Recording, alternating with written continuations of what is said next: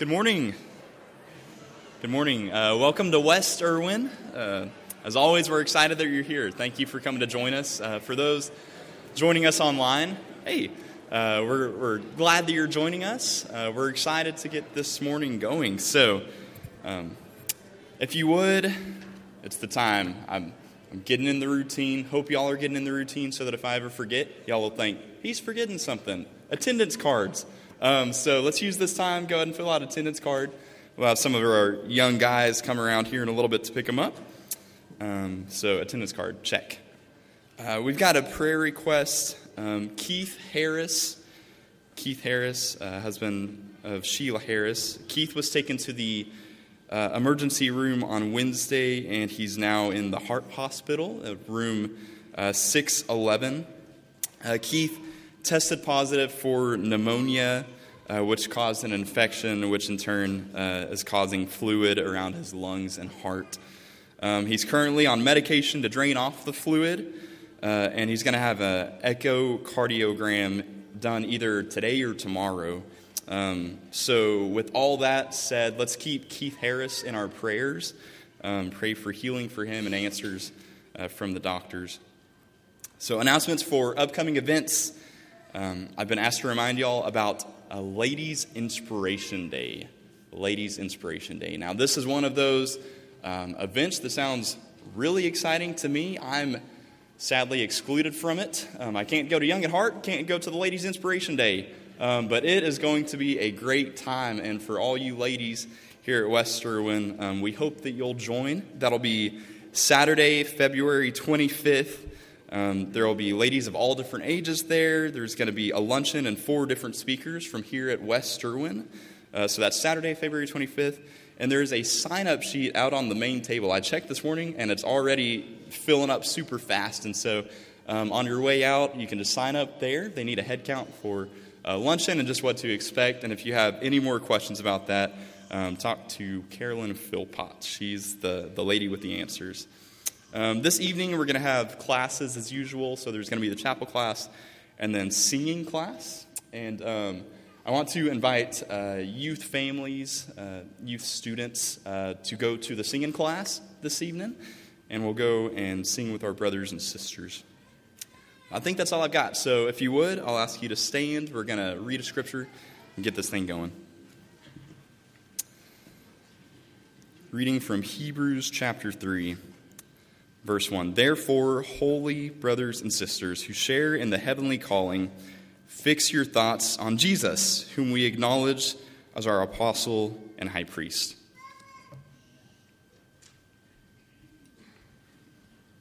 Good morning.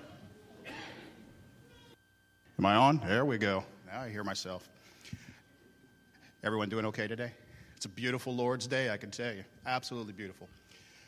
As we think about today, I want to we're going to be talking a lot about the battle and the struggles that we have each and every day. So let's be, th- be thinking about that as we sing our songs today. Soldiers of Christ arise and put your armor on, strong in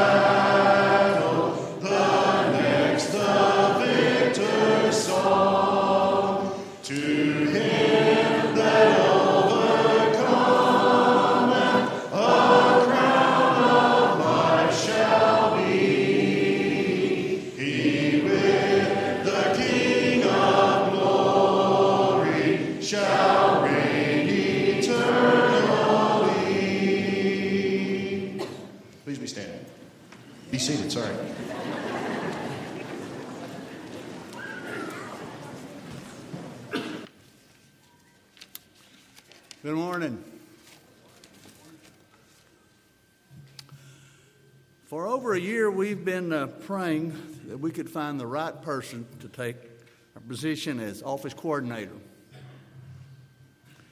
Pat Cannett was living in the DFW area. She's a former member here, and she had been praying that she could find the right job in Tyler, Texas. Prayers were answered. Pat came and with us now, and uh, I told you, Pat, I got you. You got to stand so everybody can look at you. Got to stand up. There's Pat right there. I want. Uh, she's the daughter of Danny and Sue Skipper. Y'all all get to meet her, and next Sunday we'll have a test, and you have to know everybody's name. So that's uh, that'll be fun. Pat, Glad you're home. Glad you're home. I think everyone realizes that, but I want to emphasize that. We have a we have a great team that uh, is here at West Erwin. It takes a team. It's a huge facility. We have 85,000 square feet. Can you imagine? That's a, that's a big complex. And we have a great team doing many, many jobs. We have uh, cleaning is uh, Salvador, Bill White, and Odie, and Dolores, and Toby. They keep our building clean. Uh, we have a lots of stuff to, that breaks. I think 50 air conditioners and other things. And Cal takes care of all of that. He fixes everything from, uh, from IT to AC. So uh, it's amazing. And uh, keeps me humble on the golf course. Uh, Mrs. Francis, over 50 years, over 50 years, she takes care of all of us and keeps up with us. Amazing. Pat's now going to coordinate for us at our office, and Donnie Cook is such a great teacher of our children, and and then she'll promote the kids to a Tucker, the bigger kids. And Margie and I are now attending that class, and Tucker just does a great job with the with our with our teens. Then we have uh, Davy, who takes care of uh, all of our downtown neighbors and much, much more. Israel's teaching our Hispanic speaking people here in this area about the gospel. Just to let you know that in February and again in April, we will be having uh, children's youth uh, rally for the Hispanic speaking people. There will be hundreds of kids and their parents here at this facility. One weekend in February and one weekend in April. We're so excited about that. There's going to be a, a lot of people. Bill is uh, always here to teach us the Word and make sure we know the truth. And Eric is here making sure that we're all connected. We're so thankful for, for all of them. And, you know, in addition to that, we have almost 20 security people taking, keeping us safe, 16 deacons using their gifts and talents to serve the Lord, and, and hundreds of volunteers teaching, cooking, giving food, clothes, and more. That's what makes this a wonderful church. So today, after service, why don't you find a team member and tell them thank you? Thank you for all they do to help us make the best church we can. If it's a security team, you might not want to hug them. Just, uh, just, just think them. Let's go together in prayer for, for our church, for our nation, and our people. Lord, we just uh, we come we come to give you thanks for our blessings as we begin a new year. We have so many, so many individuals and family. And, and Father, we just want to pray also for this church. Bless it, Father, and help us to be all that we can be in service to you. And Lord, we want to pray for, for our nation, a country built on Christian values and principal ideals, uh, a nation that motto is um, In God We Trust. But Lord, uh, our nation is failing. Our moral standards have been corrupted. Our Christian values are being compromised. I'm sorry. Forgive us. We pray our country will repent and our land will return to God's law and not depend upon government interpretation from right and wrong. For Lord, we know the truth. We know the truth. And we pray for a revival, a revival to begin this country and spread the worldwide. That Christ will love and dominate our actions. Loving one another will, will be our focus. A Christian nation can be revived as we await as we await the coming of the perfect heavenly home. A perfect law of love, of, gov- of governance. But until then, keep Jesus in our heart and lives as we as we watch and wait. Father, we, uh, we have those that are sick in our church, and we know that you already know them. But, uh, Father, it's always good for us to mention their names to you. It helps us. We pray for Keith Harris and Sheila, just bless them. And Father, I want to pray for the Eli, a little Eli, and, and Father, just be with that whole family. It's what a what an ordeal they've been through, and uh, they need uh, they need your help. We want to pray for Riley and Camille and Billy Terrell. We want to pray for the, Gra- the Glass family that uh, they've had many difficult problems, and uh, Phyllis Davis. Pray for our brother Jack Paul, and and uh, Father, we just ask that you would provide them healing and and all the things that they need now. And Father, we know of others. We have others in our hearts right now that we're thinking about. We just pray that you'll uh, grant them peace and healing and give them the things they need. And Father, give them the faith so large that they will always keep hope alive. Lord, let's Lord bless this church in this new year. May West Erwin be a light to the lost. May we be a comfort to the sick and to the dying. May we provide strength for the weak and weary, and may we bring your hope to all. We love you so much. Thank you. Thank you for Jesus. Thank you for his perfect life and his perfect love. And it's in his name we pray. Amen.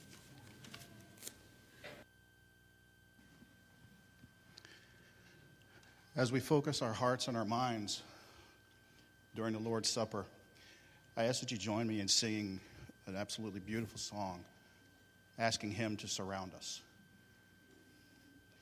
As the mountains surround Jerusalem, so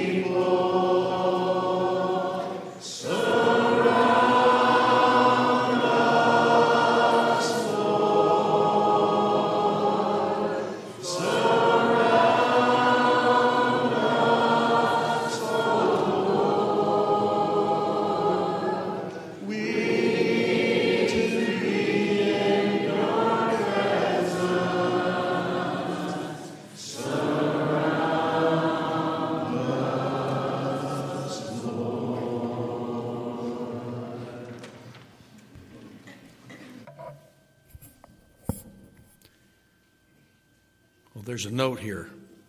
It says, please speak into Mike. Thanks. Glad I know I got some help. Well, good morning, everyone. It's good to see all of you folks here, especially if you're visiting with us.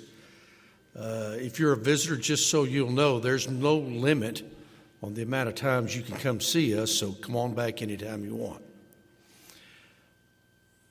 Not last Friday, but a week ago, last Friday, I had to go to a meeting in Dallas with some colleagues to talk about insurance. That's what I do. And, uh, you know, during the course of the day, we talked about new products we could offer, marketing, this, that, the other. Uh, it's a perfect cure for insomnia if you're ever needing it. But uh, during lunch, they brought in some food for us. We sat down, and I was sitting with couple of other agents. One lady is uh, her name's Stacy. Uh, she lives out in uh, uh, the other side of Fort Worth. I can't remember the oh Weatherford. Weatherford's where it is. Yeah, and the other guy is a fellow named Bill Lovell. He lives up in Oklahoma City. And as we got to talking, we all figured out that it's not an accident or a circumstance that we're in the business. We all got there for whatever reason or another, and for me, I just I just wanted to work for myself, you know. But we all get there. We all take a different path, but it ends up the same way. And on the way back to Tyler, I got to thinking, and it's no accident it's no circumstance that we're all here right now. At one point or another, thanks to some people that were involved in our life, thanks to some things that may have happened, thanks to the fact that we just started to question what we've been taught, which is the path I took, we ended up here. It's not an accident, it's not a circumstance. You're here because at one point or another in your life, you chose to do what you thought was right. You wanted to follow the Bible, you wanted to follow the Lord. It is not an accident, nor is it a circumstance that Jesus Christ went to the cross for my sins and yours. He knew from the minute he was born that was his, that's, that's where he was going to end up. He could have walked away from it any time, just like you and I could walk away from the church. But Jesus chose to stay the course. And just like being a Christian in today's New Testament church, it's not easy. But what Jesus Christ did for you and for me was a whole lot harder than anything we'll ever go through, or at least that's what I hope. Every Lord's Day, we're commanded by the Bible to partake of these emblems this fruit of the vine, this, this bread, which symbolize his body and blood, to remember him. And we do this because we love him, because we respect him, and we're thankful for what he did for all of us. So, with that in mind, brethren, let's, let's, let's now pray. Dear Father in heaven, as we come before your throne, we thank you so much as always for the church, for your holy word. We thank you for our family. We thank you for our good health. But above all, we, we thank you, Father, for your son Jesus we pray, Father, that as we partake of this, this loaf, which represents his body, that we do so in a manner that you find acceptable and well pleasing. Again, Father, we know as always that uh, Jesus could have walked away from that horrible death, the suffering, but he chose to do it because of his love for all of us. And Father, as we partake, again, may we do it in a manner that you find acceptable. And these things we ask in Jesus' name. Amen.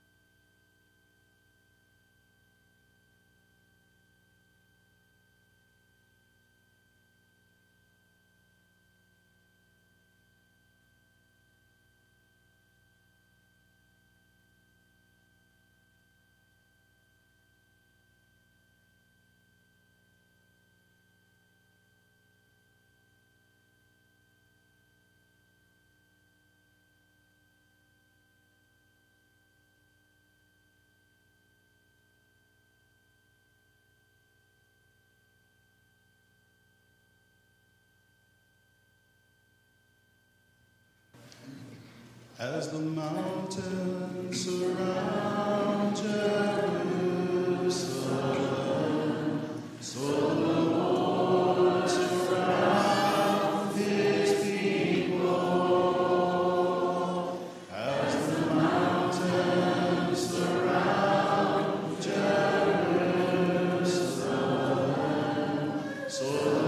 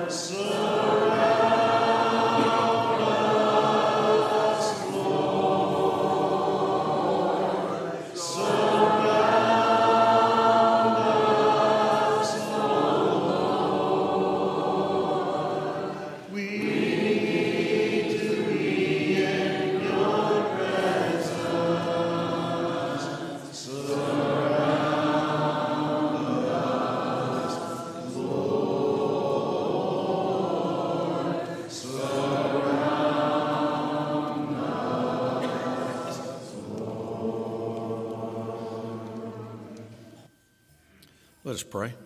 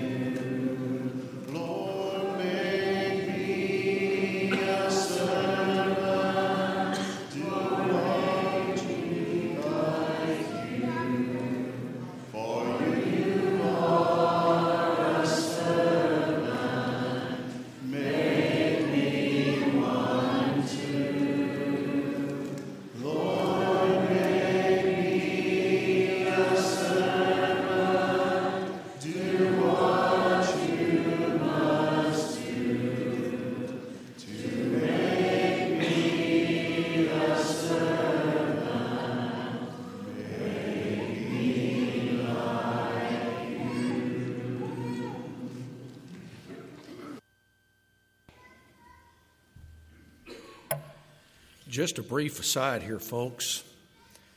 I had a guy that, uh, this was about a year ago when this happened. He said, Why do you Church of Christers, that's what he called us, why do you Church of Christers not have instrumental music? Well, if you were sitting up here where I was just sitting and you could hear what you guys sounded like, you'd understand why. We don't have instrumental music because we don't need it. We got the voice that is, we got the only instrument that is created by God, and that's the human voice. Now that I got that out of the way,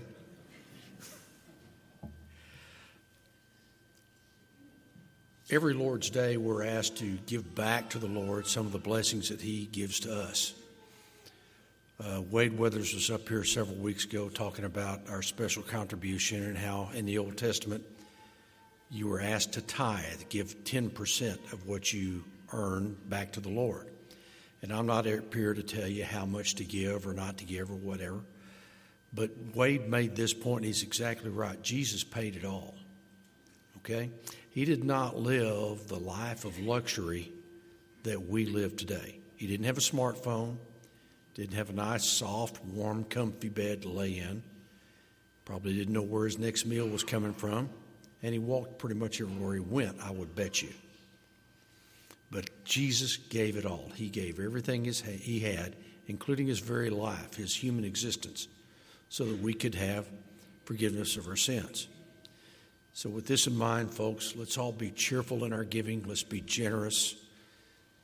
I found personally that when I'm generous, when I give, I'm just a happier person. So, with that in mind, folks, let's pray.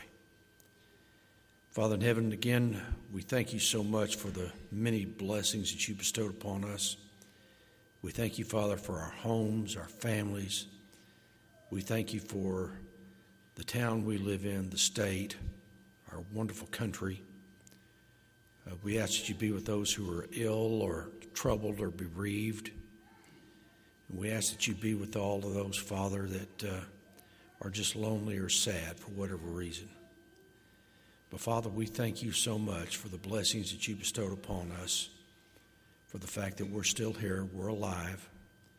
And we thank you so much for your Son, Jesus Christ, for the spiritual blessings that we have through him.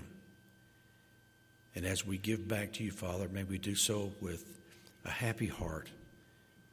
And Father, again, we thank you so much for Jesus, and it's in his name that we pray. Amen.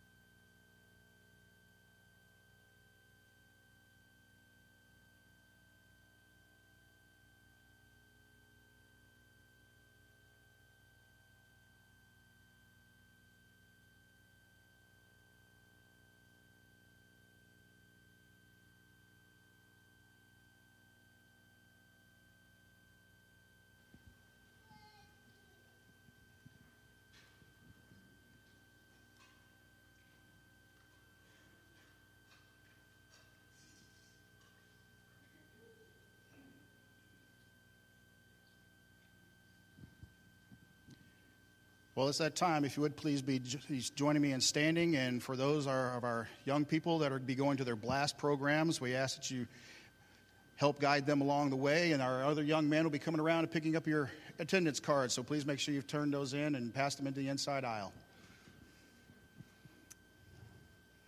In heavenly armor we'll enter the land. The battle belongs to the Lord.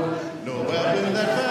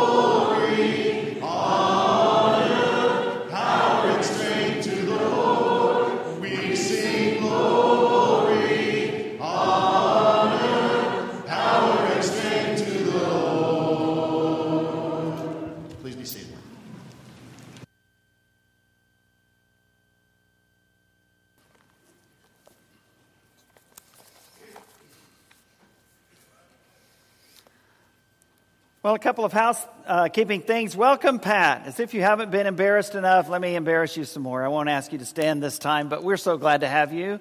Uh, Pat has been here a whole week and is here in church to confirm that, yes, she's staying. Even after being around us in the office for a whole week. Uh, Pat has already hit the ground running. She's done some marvelous things, building relationships and uh, seeking how to do her job and do it well. And we're very, very impressed already. And we are thankful that the Lord brought you to us. And uh, we've loved the, Danny and Sue and their family for so long and now have even more reasons to love them. And so we love you, Pat, and we're very glad, very glad um, to have you. Uh, and we have some friends with us today. Uh, Joyce is not feeling well and is unable to be here, but Sam and Jane Hickam, are, I've been sitting with them, uh, are here, and also some friends of theirs from Arlington, Jim and Chris. Uh, they all watch us online every Sunday. And it was so great because they've already seen some familiar faces. And uh, Sam has pointed out some folks and said, I, I know him, I know him. He does a really good job on the Lord's Supper and different things like that. And so, uh, glad to have you in person. Glad to have all of you who are worshiping with us online. Just a great reminder uh, for us of how important uh, that is. And, uh, and so, Bill Pascal, I had to smile a bit when you said, it says up here, speak into the mic. they love that, by the way. Uh, you know, everyone online loves it uh, if worship leaders will speak into the mic. And I always tell them when they say, no, no, you know, I don't need to do that. I have a good voice. And I say, well, if you really don't care that everyone hears what you have to say, then don't worry about it. But if it's important, what you're saying, and you would like for everyone to hear that's here and there, um, then it would probably be a good thing uh, to do that. No matter how great and wonderful and high tech our sound system is, right, John? If they don't speak into the mic, it doesn't matter. And so we try to do that. We remind each other about that, and I appreciate, Bill, uh, you mentioning that uh, as well. Uh, to be in the world but not of the world is a constant battle. We've talked about soldiers of Christ arise. We've sung about that. We're going to be uh, mentioning that passage of Scripture from Ephesians 6 later on in the lesson. We just sang the song, the wonderful song, The Battle Belongs to the Lord. And it's an affirmation of two things. Number one, the battle belongs to the Lord. But number two, we're still in the battle. We're still in the battle.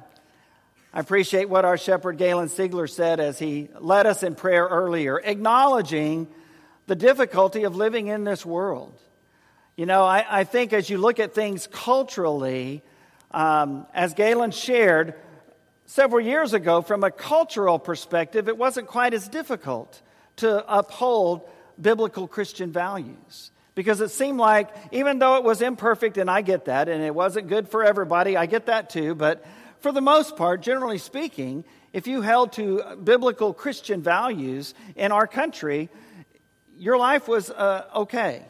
Now, that's more of a challenge because those values are being challenged more and more all the time. And where we see that especially is in the lives of our young adults, our young families, our teens, and our children.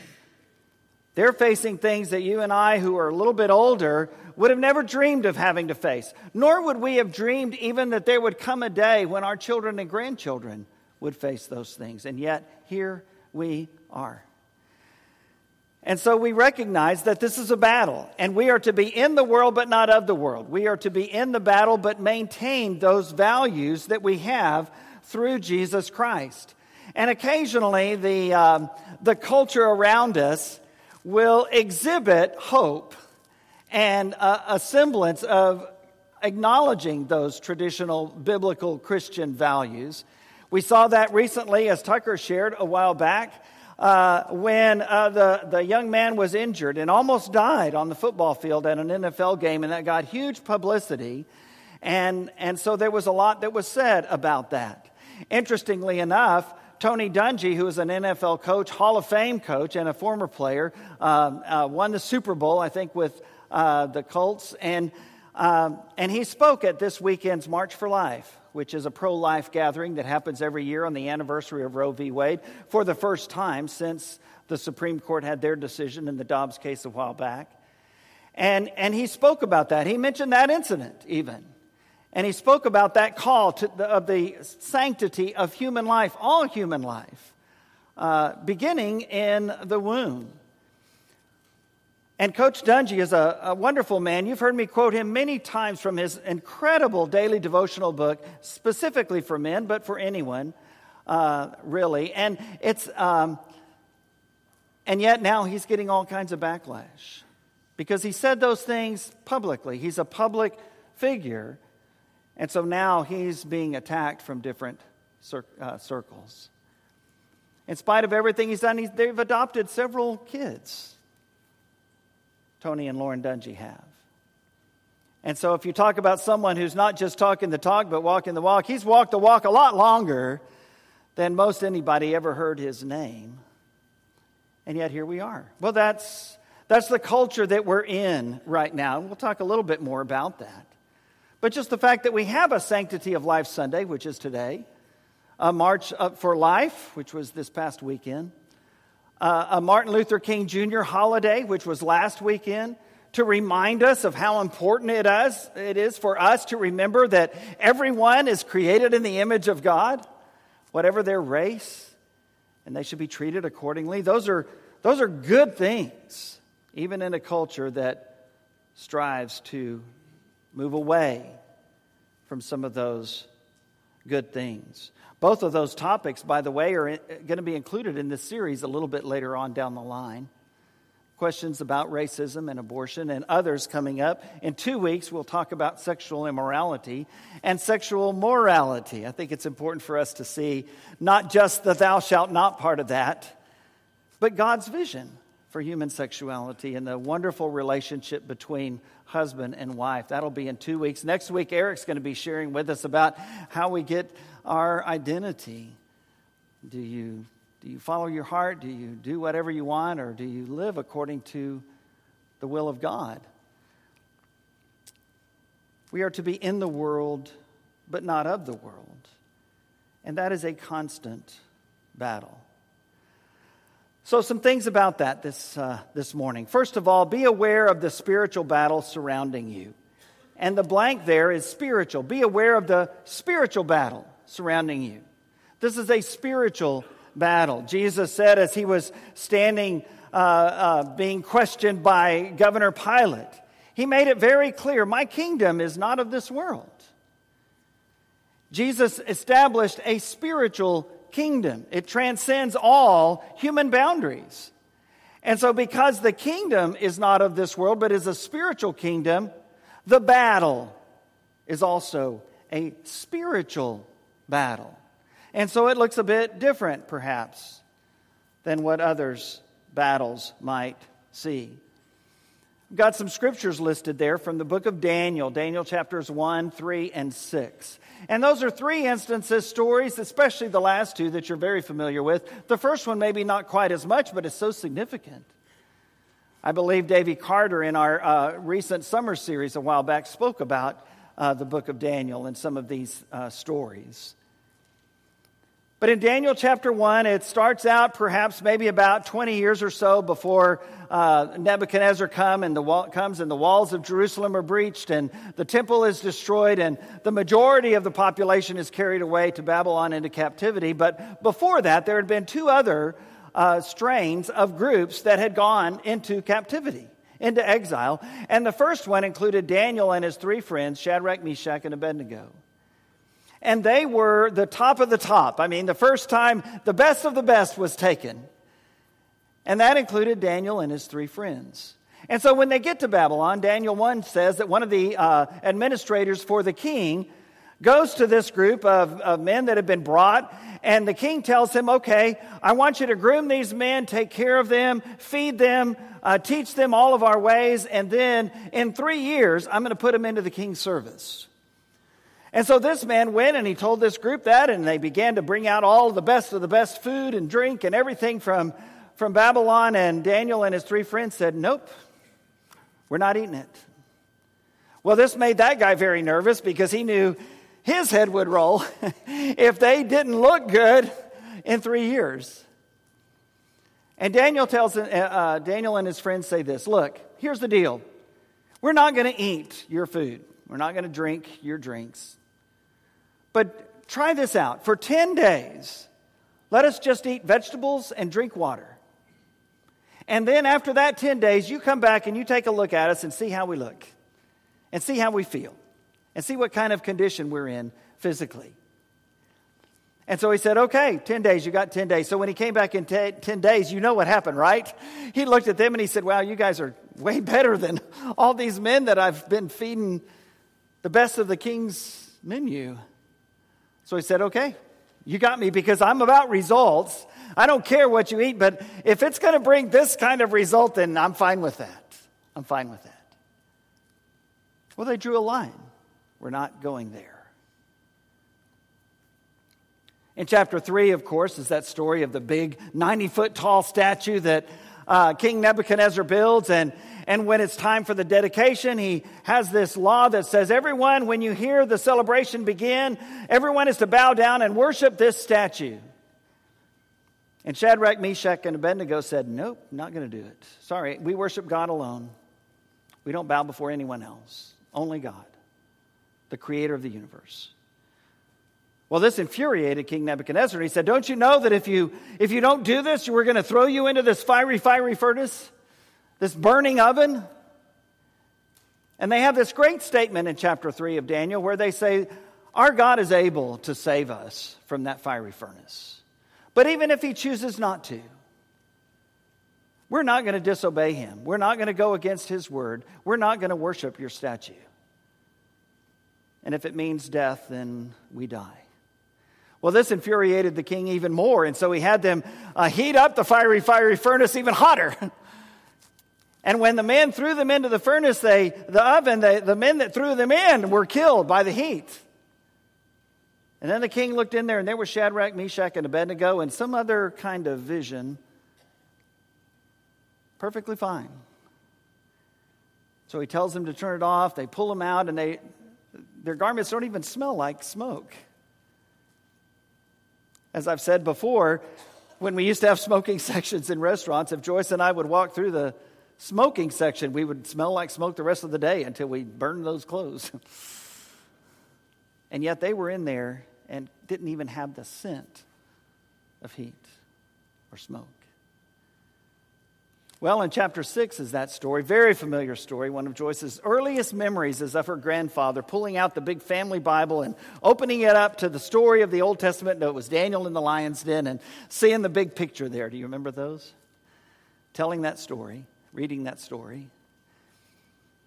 And you know why Daniel ended up in the lion's den to begin with? Because he had jealous friends. There were also servants of the king, and they went to the king and they, they kept trying to plot against Daniel because he was so much favored by the king and so good at what he did. And they finally came to the conclusion you know, we're never going to find anything to accuse this guy of unless it relates to his God. And so they came up with this plan that for a certain amount of time, no one was to worship any other God or image except for the king. And they took that to the king, and the king said, Oh, I love that.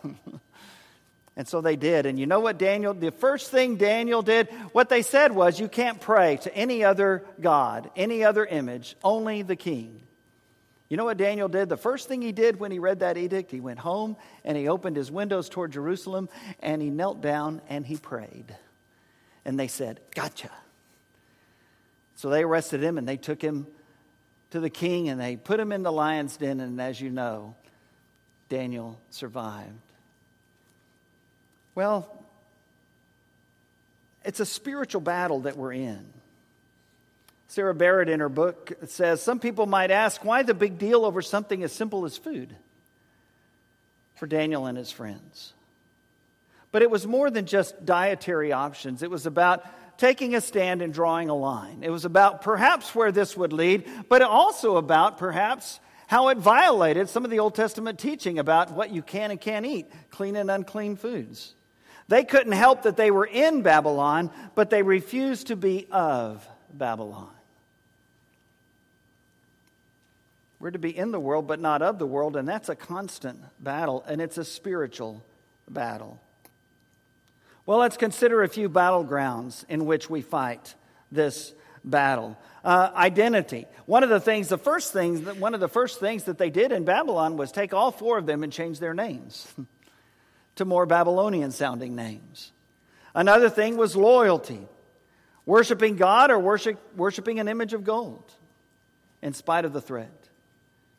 Thoughts and ideas that, that happened there, the ability and practice of thinking and evaluating. They had to consider not only what they were being told to do and pressured to do to conform in their culture, but they were also asking about what are the consequences of that. How does God think about that? Habits and lifestyles. Daniel prayer, Daniel's prayer life was threatened. He could have said, You know, I, I, can, I can just pray to myself for a while. I don't have to pray publicly. We know that. But for Daniel, it meant too much for him to not continue his practice of publicly praying. And of course, there are spiritual forces at work. The rest of the book of Daniel has to do with all of those incredible visions that he had. So, those are some of the battlegrounds. There are many more. How about our defense and counterattack against those, against those forces? And again, they're spiritual, and they come from Ephesians 6, and it's the panoply, the full armor of God. You know that passage, right? That talks about things like the helmet of salvation and the shield of faith, the shoes that are fitted on the soldier to be able to carry us to wherever we need to go with the gospel of peace, all of those. And we realize that, and, and we realize that there are there are two of those that are specifically talking about the Word of God the belt of truth that kind of ties everything together and keeps it in place, and the only offensive weapon, the sword of the Spirit, which is what? The Word of God. You get the feeling that God's Word is kind of significant in our armor and in this battle. Prayer is listed there in Ephesians 6. We recognize that our minds and our ability to think and to consider. I tell our young people just because you're a Christian, don't check your brain at the door, okay? It's okay to still think about things and consider things and wonder if what you're hearing is true and, and is it consistent with God's will. That's what we should all do. Peter tells us that Satan is walking about like a roaring lion looking for someone to devour, someone to eat up. So we have to be ready. And one of the things that the author mentions is drawn lines. She says this Daniel and his friends weren't immediately confronted with fiery furnaces and lions' dens when they arrived in Babylon. Their faithfulness grew with their daily decisions, which prepared them for the battles to come. You don't get to the point of staring boldly at the face of death if you cower at the thought of discomfort, ridicule, or people's opinions. And so I have to ask us today where are we in that? How hard and how much pressure does the world have to put on us for us to turn our backs on the word and will of God and give in and conform to the culture rather than conforming and being transformed by the Word of God. Because I can tell you, if we're unable to remain faithful with a little pressure, a little intimidation, possibly even a little loss or threat, what are we going to do if they come to us and say, you can't follow this book anymore because this book is bigoted and unfair and it is, uh, it is against the law? It's that way in some countries. We hope and pray that it'll never be that way here. But if it ever does, where will we choose? Well, I think that depends on those lines that we draw as we go. Uh, Sam and Jane and their daughter uh, Lisa, we were very close to them as we were raising our daughters, especially our older ones, uh, about the same age as Lisa, together in Arlington, Texas in the 80s and 90s. And we were talking about it in class because there was a, there was a certain television show on when our kids, our girls were little. And it was, uh, it was very funny. It was animated. It was uh, very successful. And um, but it was hugely disrespectful. It was children that were very disrespectful, especially one main character in particular. And he treated his parents horribly, teachers horribly, law enforcement, everything. Was exactly teaching our children not to do this, except it was hilarious and funny and everybody wanted to. Do you remember who that guy was? Bart Simpson. Right. And so Joyce and I made the decision when our girls were little this is going to sound so silly to you guys. Joyce and I made the decision when our girls were little that we would not allow them to watch The Simpsons. And you compare that with the shows today, right? But we felt like, you know, they don't have to they don't have to watch that, they don't have to listen to that. They don't have to learn that. We'll draw a line here. And of course, they said, Oh, that's okay, Father. We love to obey you. Our girls were kids just like everybody else's. And so we constantly got hit with, Dad, you just don't know how much I could be doing. You don't know how my friends talk and how disrespectful and the language that they use. I could be doing so much worse than I am now. And I would say, Amy, uh, I mean, child, um, I, I, get that, and I'm thankful that you're not that way, and, and I, I'm so proud of you for that. But this is still going to be the standard in our house. We drew a line. It takes bold faith to be faithful in the circumstances that you're in. Bill said, We're here today not by circumstance, not by chance, but because of the will of God. And He has a purpose in everything He does, and He has a purpose in exactly where He sent you at this moment in your life. And it may be a hugely difficult situation. There may be a very hard boss that you're up against. There may be a family member that's so hard. There may be friends at school that you're really fighting a battle with because you want to be accepted, and yet that peer pressure to conform to the values of the world is so strong. And those worldly values are becoming more and more acceptable. How do you do that? You do that with bold faith. You do that by trusting and obeying. Be aware of the spiritual battle. Secondly, don't buy the lies of a post truth world. I shared this term in the summer when we were going through a series on the Ten Commandments that I titled The Ten Questions.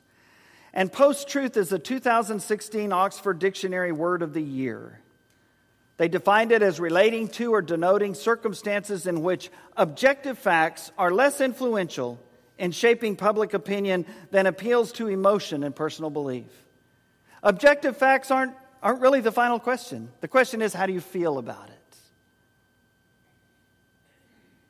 How, does it, how do you feel about it emotionally? And that is what determines right and wrong, not truth. Another aspect of the post truth world, a post truth environment exists when people are directed by subjective feelings rather than objective facts. Suzanne Brawley's mentioned that in our class. Feelings, not facts. It's a great way to remember it. A post truth world is not one in which truth has ceased to exist, but one in which truth has ceased to matter. You see, truth still exists whether people acknowledge it or not. God is still God, He is still the Creator. The Word of God, the Bible is His Word, whether people accept it or not. And it's not that truth has ceased to exist, it's just for many in our culture today, it doesn't matter what's true. What matters is how I feel. Does it make me happy? And not just happy long term, but happy at this moment in my life. It's a very selfish outlook. So, a few things about this post truth world. First of all, it's objective versus subjective truth. And that started in the garden, right? Do you remember Jesus said, The tree of knowledge of good and evil in the middle of the garden you cannot eat? And when they told Satan that that's what God said, he said, You will not surely die. Even though God said, You will surely die, Satan said, You will not. You'll just be like him. Objective versus subjective truth. In the book, there's an author quoted who has the term a culture of confusion. Is that not a great way to describe us today? A culture of confusion. Jesus came revealing truth and grace. And secondly, tolerance. And tolerance is one of those $2.98 words that it depends on how you're using it.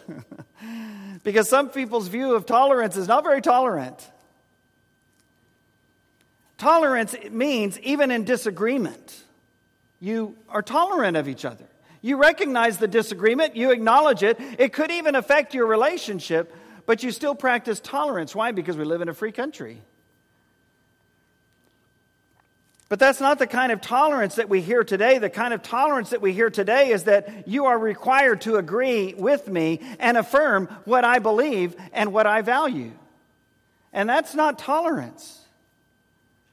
That is calling someone into uh, agreement of things that may not very well be true. And again, you think of people like Coach Tony Dungy and Tim Tebow and others who, in this age of tolerance, are not tolerated at all because their values are different from the values the culture is trying to get everyone to conform to.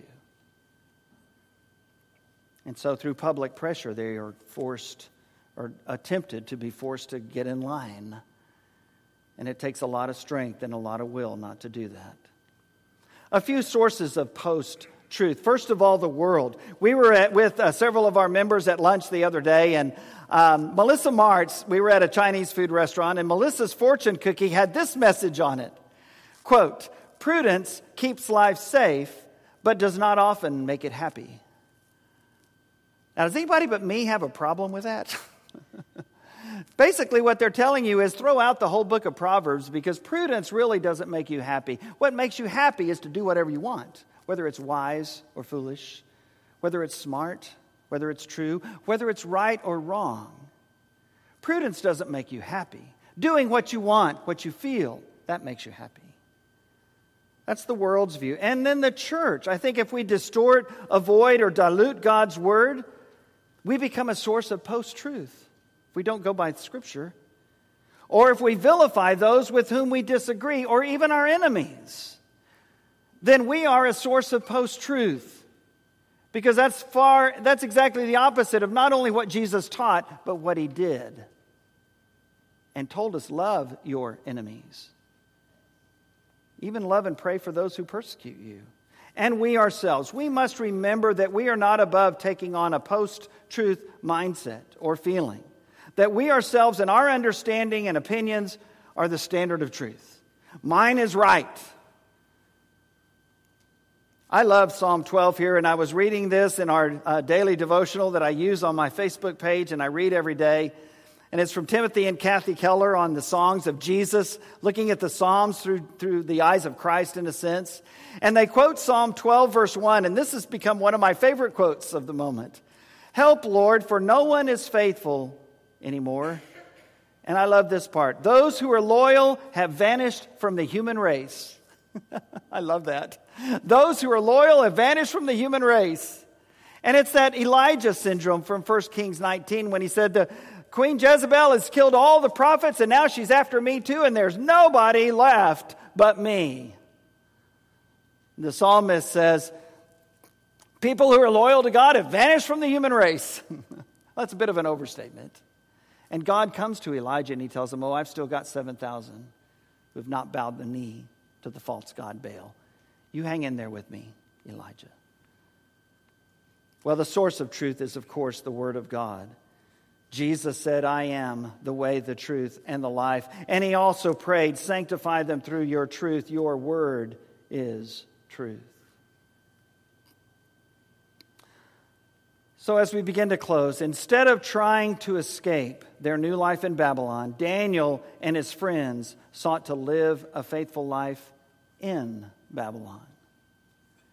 You see, Jesus has said, I'm sending you into the world just as the Father sent me into the world. And we don't get to call what the world looks like. The world has always been the world, it's always going to be the world. Sometimes it's better than at other times. But that's the world that Jesus has sent you into. And he's done that, as Bill said, not by accident at all. He's put you right where he wants you to be so that you can be the influence for him that he needs them to see. And that's you. And that's me. That's the way Daniel and his friends looked at it. We must do the same in our Babylon. And I believe that's the purpose of this series, to help us be able to do that well. Just as he was then, our God is able. Our God is able. And that's what Shadrach, Meshach, and Abednego told the king in Daniel 3. They said, Look, our God is able to save us from this fiery, fiery furnace, but even if he does not, we're not going to worship anything but him. And I want you to know today that whatever you're facing, whatever struggle you have, however the world is seeking to squeeze you into its mold, our God is able he is able to protect you, He is able to keep you safe, but He calls on each one of us to trust and obey. And if we can help you do that today, come as we stand, sing this great song together. When we walk with the Lord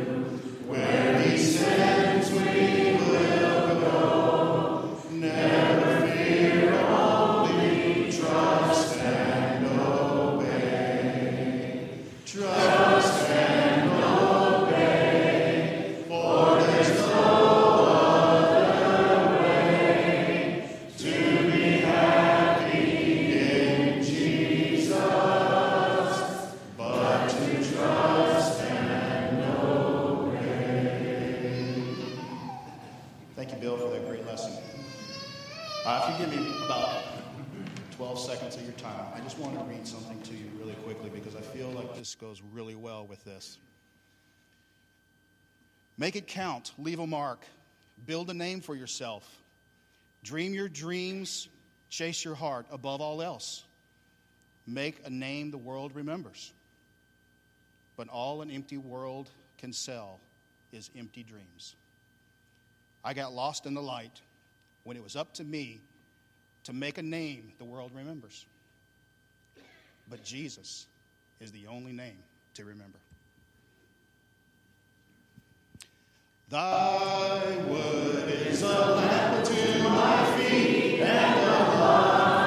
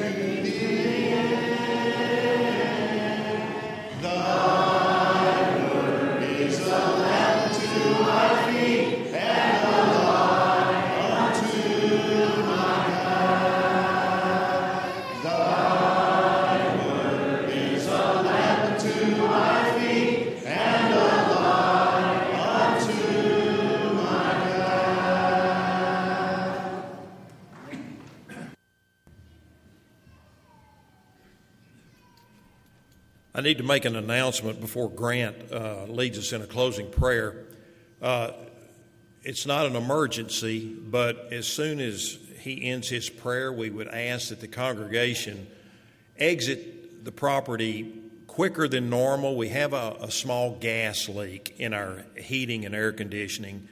Uh, so, yeah, it, it's, it's not a, a panic situation, but.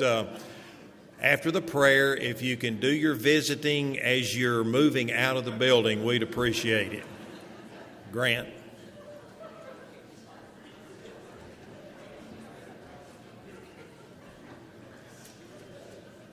Let's pray. Lord, thank you for this day and this time that we have to come and worship you. Uh, please take what we've learned here today and help us apply it to our lives. Uh, thank you for this time that we get to fellowship with one another and uh, let us carry that into this next week. In Jesus' name, I pray. Amen.